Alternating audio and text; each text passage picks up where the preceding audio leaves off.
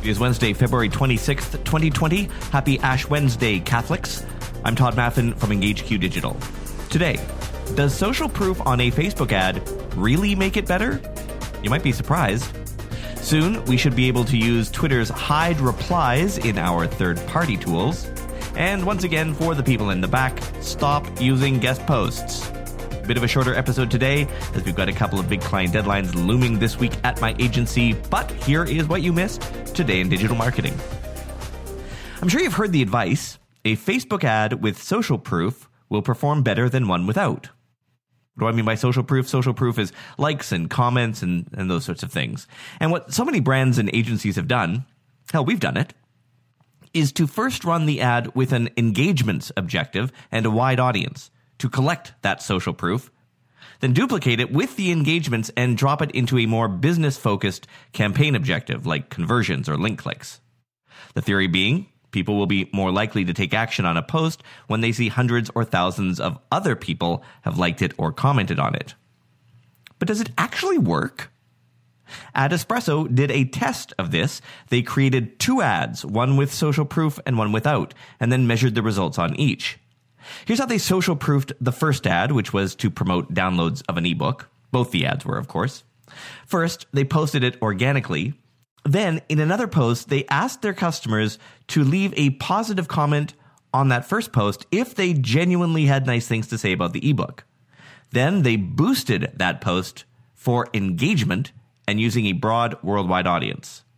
They actually got 3,200 post likes for 14 bucks.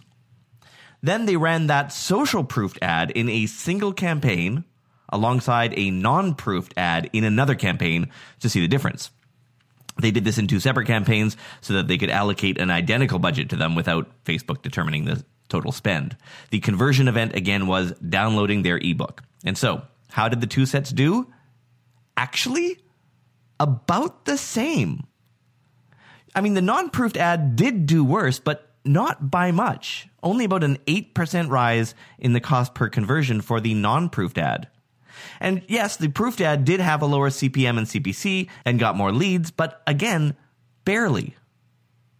Adespresso does these tests from time to time, like how Agorapulse's social media lab does. They do note their test is not scientifically significant, and given the small budgets used, there's a potential for a random variation to be influencing the results. But their conclusions, quoting their blog post, we would still look to reuse ads that have built up social proof, but it wouldn't be our only focus. Instead, the way to reduce advertising costs as much as possible is to do as much split testing as is practical. By way of example, in our previous experiments, we found that selecting the best ad format is 2.8 times cheaper than the worst format.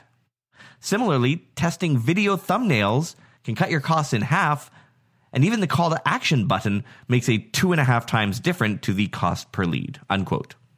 So, sure, social proof, nice thing to have, but it's not going to be the sole driver to improved performance. Whether you manage your brand's Facebook page comments natively or you use a third party tool, you know you've been able to hide post replies that are troublesome.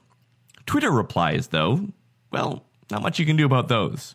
Until late last year, that is, when the platform added the ability to hide replies. It is quite a bit different than the Facebook version of hiding. On Facebook, hiding a comment means it's only visible to the comment author and their Facebook friends. On Twitter, on the other hand, Everyone can see the hidden replies, but only once they click a little button that reveals them. However, hiding a tweet reply means going to the main Twitter website because that function hasn't existed in Twitter's API. So your third party social media management tool hasn't been able to directly support hiding tweet replies on their platform. Looks like that is about to change. As of today, Twitter is making hide replies available to developers as a new API endpoint. One thing I think is nice about this is that now that it's going to be in the API, developers can make all sorts of magic happen. For instance, the platform could automatically hide tweets with certain words in them, or hide any tweet reply that comes from a specific account, like a troll account. Or even better, will we brands and agencies be able to share lists of shitty people on Twitter and then just automatically mute them, even if the bad tweeting behavior didn't happen on our brand's account? And that is not that far of a stretch, right? We already have lists of block words, lists of block sites that we drop into our Facebook ad accounts to stay off of sketchy audience network placements. Looks like a couple of tools have already added this. I guess they were working with Twitter before this official launch today. Anyway, it is available now for developers. So, developers, go develop this. Thank you. Honestly, not a day goes by when me or someone on our team gets an email like this. Hi, I noticed your blog post about social media engagement, and I wondered if you would add a link to my loan company. Or maybe I can write a blog post filled with linked keywords, and hey, I'll even do it for free. Yeah, no. Luckily, we may have a new ally in the fight against this, and that ally is the Google search engine itself. The whole reason these spammy guest posts exist. Some website owners say they are starting to get emails that read, quote, we have detected that some of your articles are guest posts. We have disabled your authority for your outbound links. Please set your outbound links to no follow and submit a review request, unquote. In English, this means that Google won't rank any of the links that link off your site, even the ones you want to rank. The warning email does state this is specifically about paid guest articles.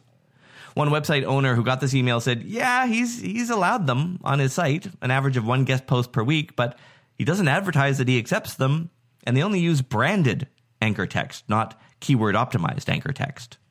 So far, other than these emails, no official word from Google confirming any new policy.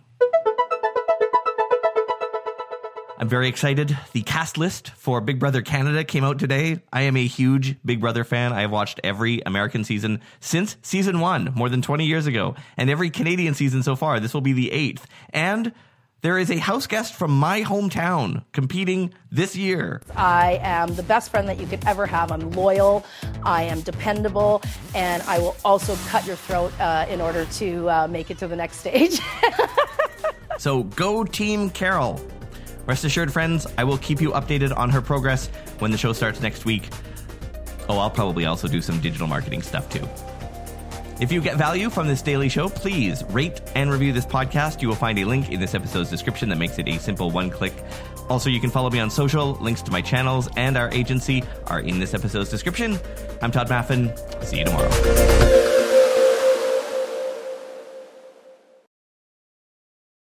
Without the ones like you, who work tirelessly to keep things running, everything would suddenly stop.